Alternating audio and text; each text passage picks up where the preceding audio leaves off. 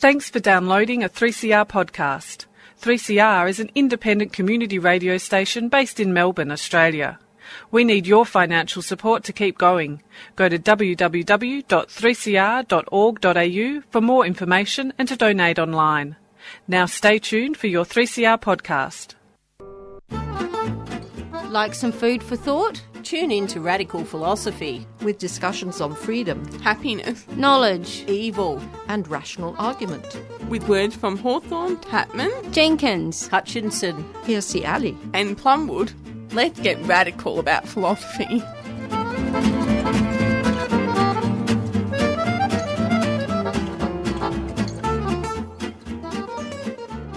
Hi, yeah, my name is Vanessa Lim. I'm a professor of philosophy at the University of New South Wales and Right, and you listen to Radical Philosophy on 3CR Community Radio. From now on, yes. Empathy.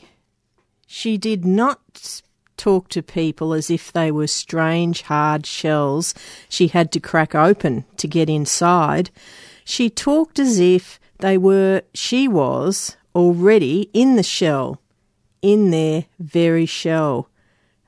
Marita Bonner, Nothing New, 1926. Welcome to Radical Philosophy. I'm your host, Beth Matthews. And if you're not able to listen live on a Thursday afternoon between 3:30 and 4 o'clock, don't despair. You can access previous podcasts on 3CR Community Radio's website. Just Google Radical Philosophy 3CR. And when you get onto the website page, you can also access, there's a link there to access the Facebook account. And you don't need to be on Facebook yourself, but you can listen to all the previous podcasts. And I'm speaking to Professor Jeanette Kennett from Macquarie University. Welcome to the program. Good to be here. Now, what is your definition of empathy? Well, I don't have a definition of empathy, and I don't think that it's very clear what people mean. People think they know what they mean when they're talking about empathy, but in fact, they often mean a lot of different things. I think that probably what most people mean by empathy, uh, its most common meaning is sharing another person's feelings. So, feeling what the other person feels, getting into their shoes, as it were, at an affective level. I think that that's what most people mean by it, but they often go on to sort of infuse it with a sort of a moral dimension, and they seem to think that just by virtue of sharing an emotion with somebody, you'll come to act in a in a better way. That you'll be more helpful or sympathetic or uh, generous or whatever. So, what was it that inspired you to study empathy? Well, I do moral philosophy. That's that's my area, and so I'm really interested in questions of moral motivation. What motivates people to act in morally good ways? And in philosophy, there's a very long standing debate between rationalists on the one hand and sentimentalists on the other about what the foundations of uh, our moral understanding and moral motivation is. So, sentimentalists following Hume say that morality is based in the emotions, and rationalists say that morality, that reason is an integral part of morality, and that reason is what makes us human, what separates us from the animals, and that to be a moral individual, you have to be capable of rational deliberation. So there's that debate in the background, and a lot of people on the sentimentalist side of the debate have pointed out that emotions have to be central because we when, when we look at people who lack certain sorts of emotional responsiveness to others, that is, and they, they point to people who are psychopaths, uh, they say, well, look, psychopaths are a really good example of an amoral individual, a person who doesn't behave very well and doesn't really care. And that what explains the amoralism of the psychopath is their lack of empathy. So empathy must be key to morality. So sentimentalism wins over rationalism. Now, I guess back in around 2000, I had been reading some stuff on autism, and one of in, in the old DSM 3, which I was looking at about that time, one of the diagnostic criteria for autism was deficiencies in empathy.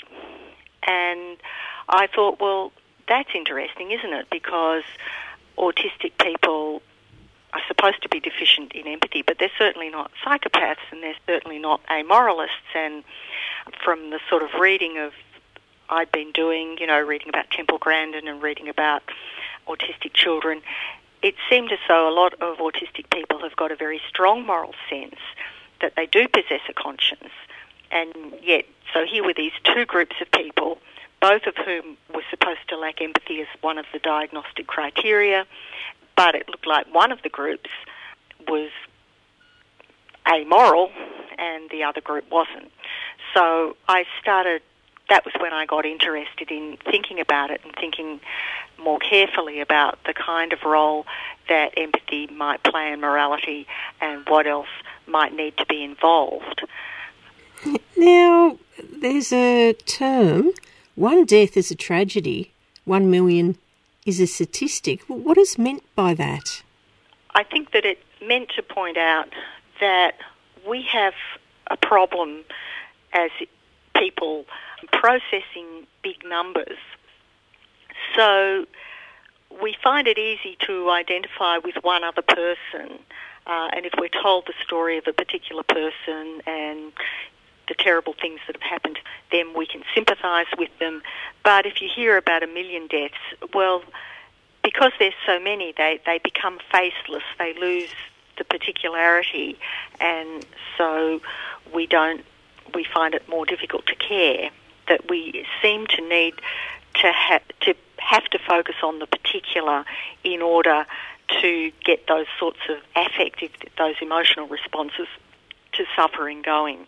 Yeah, so recently I've noticed within the media there's a tendency to give fundraising campaigns a face by focusing just on one person that's been affected and naming them and giving certain particulars about their personality or their life. So, would that be the same thing as you were saying that once people sort of feel they they know this person or have some sort of a connection with them they're more likely to increase the amount of empathy they have? Well certainly i think that a lot of charities try to elicit empathy and they must think, and presumably they've got some evidence, that if they can work by eliciting empathy, that they will increase the amount of funds that they raise. So, you know, you've got charities like World Vision who ask you to sponsor a particular child and you get a little history of that child and you'll get letters from that child and they encourage you to build a personal connection with that child. I mean, I don't know how personal the connection is. I, I'm sure in some cases it does become that connection. But of course, the other thing they make clear is that the money goes to the community. It doesn't actually go just to that particular child. So the child's kind of the face of the community, and the child benefits because the money is going to the community. I I understand why charities do this because they do need to raise money and they do need to get people to think about the needs of the people that they're trying to benefit. I just, I guess I think it's a bit of a shame that people seem to need to have this story told before they're willing to help other people. Why isn't it enough to know that there are a lot of people living in very deprived circumstances whom you could easily help? Why do we have to have the little child tugging at the heartstrings? Um, you know, I, it seems to be a fact about a lot of people that they need that, but it, I don't think it's true of everybody. I think that there are people who, if you just tell them that this donation will save this many lives or whatever, that's that's enough. The facts will do the talking. They don't need the personal story. But maybe it's a feature of our culture at the moment. I mean, if you look at reality television, to be honest, it drives me crazy. If I want to watch a cooking show, I, I want to I want to watch the food. I, I don't want people's personal journeys and dramas and so forth. But so I don't watch those shows anymore because there's no cooking in them or not enough. No, I, I agree. Everybody's speaking about that cooking show, and it it drives me a bit crazy actually. And people get so emotionally entangled in it it's like as if they they know the people, and it's like, oh, I, I was really thinking that one would go to the end, and now they haven't. And I think, well, you haven't mentioned anything about the food at all. You, just sort of the way Yeah. they they're relating to the to the characters on the show. That's right. So I think I tend to think that our culture is overselling emotion and overselling this sort of fake emotional connection. I'm sure a lot of people would say that that's not genuine empathy, but it is partaking vicariously of other people's emotions. I guess what I would say is that to the extent that we're being encouraged to vicariously partake of other people's emotions in all of these reality television shows, that's kind of good evidence for me that there's no real necessary connection between empathizing with somebody and behaving well because it seems to me that we're vicariously partaking of a lot of very mean and nasty emotions as well. It's not all sweetness and light when we partake of other people's emotions. So I, I think that this is a capacity that we have, and it's a capacity that might be important in various ways to morality, but it doesn't have the close connection with morality that some people claim because in and of itself, just sharing somebody else's emotion is a morally neutral thing. It feeling sad when they feel sad or happy or angry or jealous or whatever it is that you might be feeling, what's the moral upshot of that? Well, we don't know yet, do we? Not just we don't know just from the fact that you've shared somebody somebody's emotions that your actions are going to be any better. Mm, no, that's right. And I heard one of the charities uh, was speaking about when they were presenting the, the faces of, of children and, you know, the amount of uh, money that people were donating. And they said that once they actually had uh, white children on there appealing to white people, they got an enormous response. So, do you think that cultural factors affect empathy? They certainly do. There's, I think, quite a lot of evidence that empathy is very parochial, if you like, that it's easy for us to feel empathetic towards our in group, to identify with our in group, with people like us. They're the people we most readily and easily feel empathy towards and want to help. But if somebody is different, culturally different, visibly different by perhaps religious attire or have a different skin colour or even class differences, people who dress very differently, talk differently to us, the empathy empathy doesn't our empathy doesn't readily extend to those people. I mean there have been interesting experiments done on people's responses to out groups, including to homeless people who, who surely terribly disadvantaged. But it looks from testing people's brainwaves and so forth that a lot of people don't even respond to homeless people as human beings. Uh, and that's rather shocking. So, and these are people, and we're not talking about people here who are psychopaths. We're not talking about that. We're talking about people who would be utterly empathetic to people, to others within their sort of cohort or group. So it's not that they're incapable of empathy, that they've got a deficit in the way that the psychopath has. These are ordinary people. But ordinary people tend to not be terribly empathetic to people who are not like them. Yes, I think that the media has a has a lot to answer for, and it's the way that homeless people are portrayed in the media, especially with the political climate at the moment. We talk about the the lifters and the leaners, and you know, about people who are on welfare. But I mean, the, the biggest welfare recipient there is is, is Murdoch, who received an $886 million tax refund. Uh, but people don't look at it from that angle, do they? I mean, he's receiving corporate welfare, and it's a massive amount of welfare when you when you think of that amount of money, and it could actually be getting just about every homeless people off the street and, and into housing. Uh, do you think that the Yeah. media has quite a bit to do with shaping Well- people's views? Well, I certainly think the media has a, plays a role in, in shaping people's views.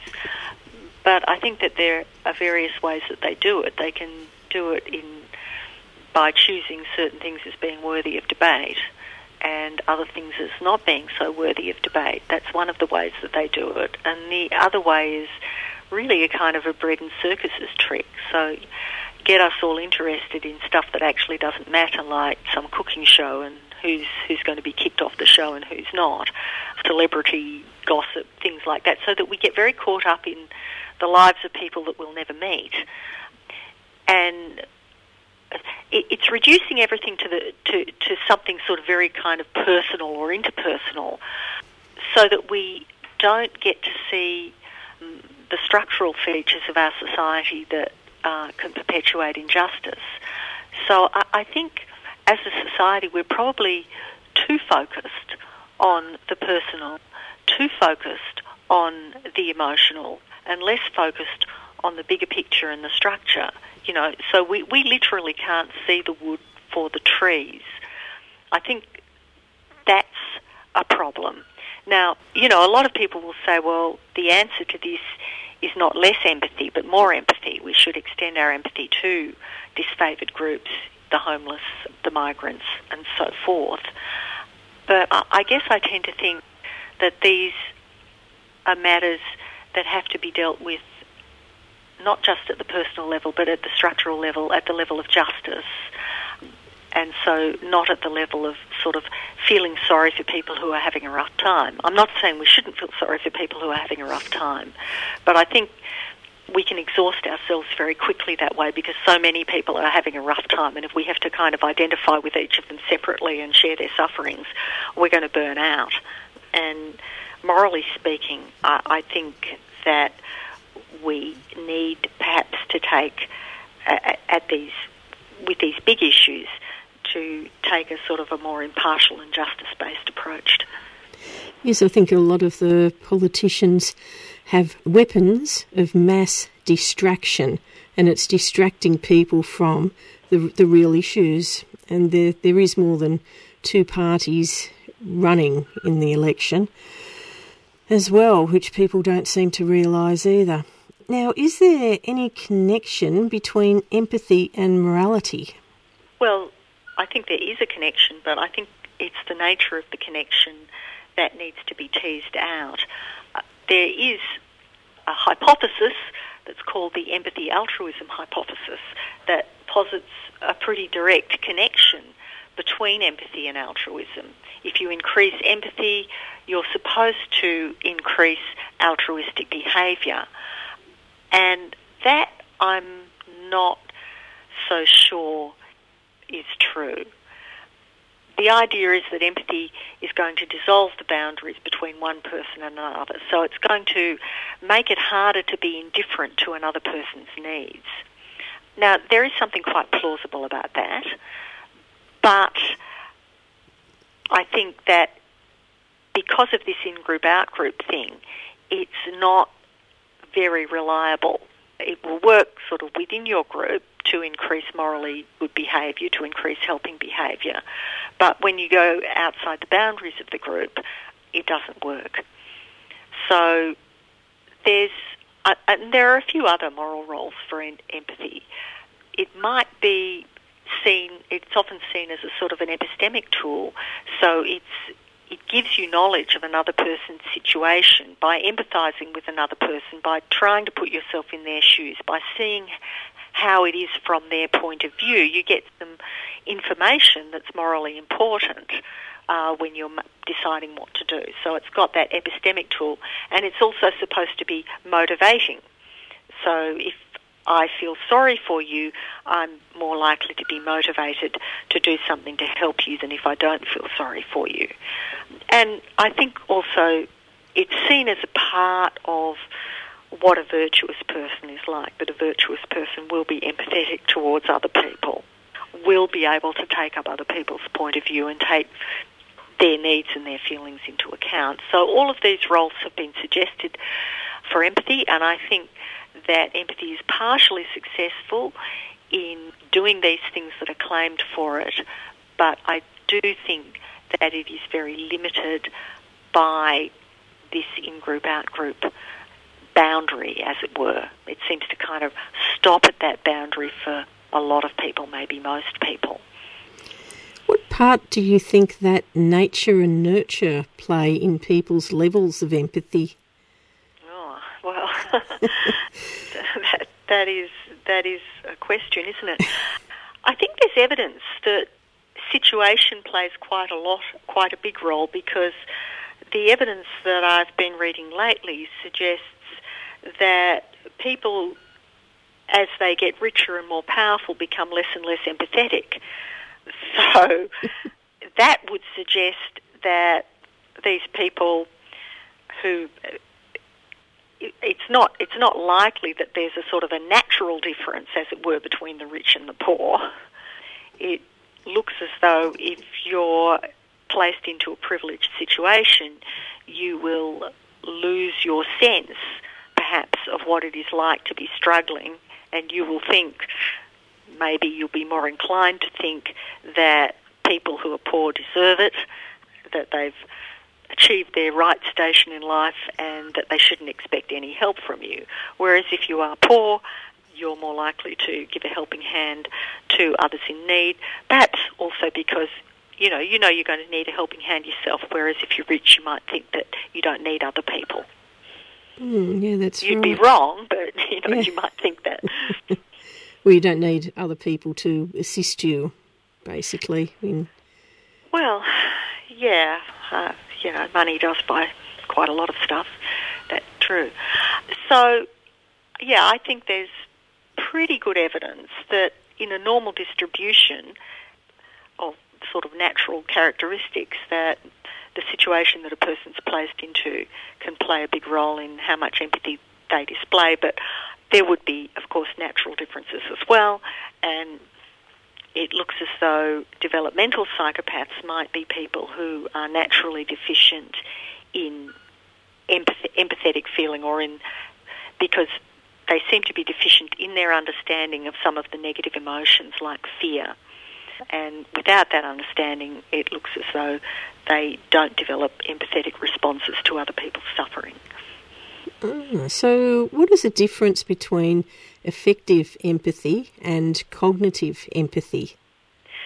Okay, so there are in the in the literature there are two ways or, or two sorts of cognitive processes, I suppose, which um, allow us to understand other people.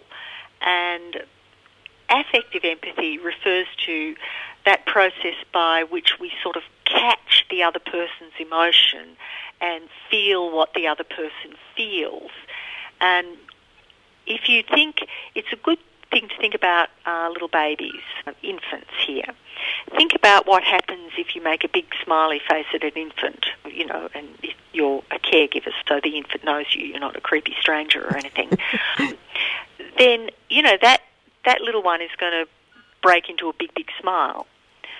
If you make a frowny face, it'll frown, and if you keep frowning, its frowny face will eventually crumple and, and the baby will cry. Okay, so what it's doing is, and this is an automatic process, is, is it's imitating the facial expressions it sees displayed. And in doing the imitation, it comes to feel the emotion. So by copying each other, and, and we do this all the time, we respond to other people's facial expressions with our own faces. So we respond to smiles with smiles and frowns with frowns. And in doing so, we come to feel some of the emotion of the other person.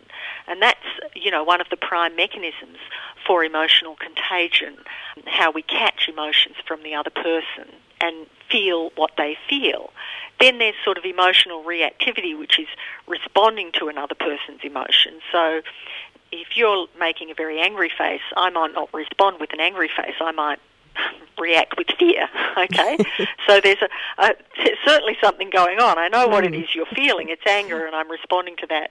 And if you were if you were very distressed about something, I might feel pity for you. I might not feel exactly the same distress as you feel. Now, all of these things get put under the sort of rubric of emotion of affective empathy. And there's also the sort of projection, you know, you might imagine how you would how you yourself would feel if you were in their circumstances. So if you see somebody grieving over a lost relative, you think, "Oh, you know, how would I feel if so and so died?" and you might start feeling very miserable yourself. You might start feeling something of the emotion that you would feel in those circumstances. So that's all on the affective side. But where we don't just sort of get emotions from other people. We have also have an interest in knowing what they think, okay, what they believe, and what they're what they're planning to do. So that's on the side of cognitive empathy, and it often gets called perspective taking. So what we learn as we develop is that other people don't have the same beliefs and feelings and intentions that we do. So, you know, uh, we, we learn that I like chocolate ice cream, but that doesn't mean that so and so, that Billy over there likes chocolate ice cream. Billy likes strawberry ice cream. And one of the earliest tests that they give to young children is the false belief task, where they, because children tend to think that everybody believes what they believe. So if if they know the toy is in the box, then they think that the other person knows the toy is in the box, even if the other person hasn't seen the toy go in the box. So when they can pass a false belief test, that's when they have learnt that other people's beliefs are different and are based on what the other person knows, not on what the child knows. Okay? So you, you have to, it's quite a cognitive achievement realizing that other people's mental states are different to your, to your own. But we, cross that hurdle and we all come to understand that other people have beliefs and desires based on their own experiences.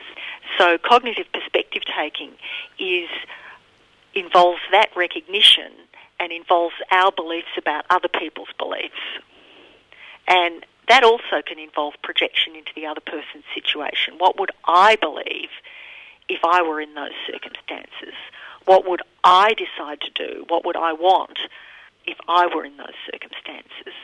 And we need to be able to do this because we need to be able to sort of predict other people. It's really important just for getting around the world, really, being able to form expectations about what other people are going to do. And that's cognitive empathy. And so, which one is important for morality?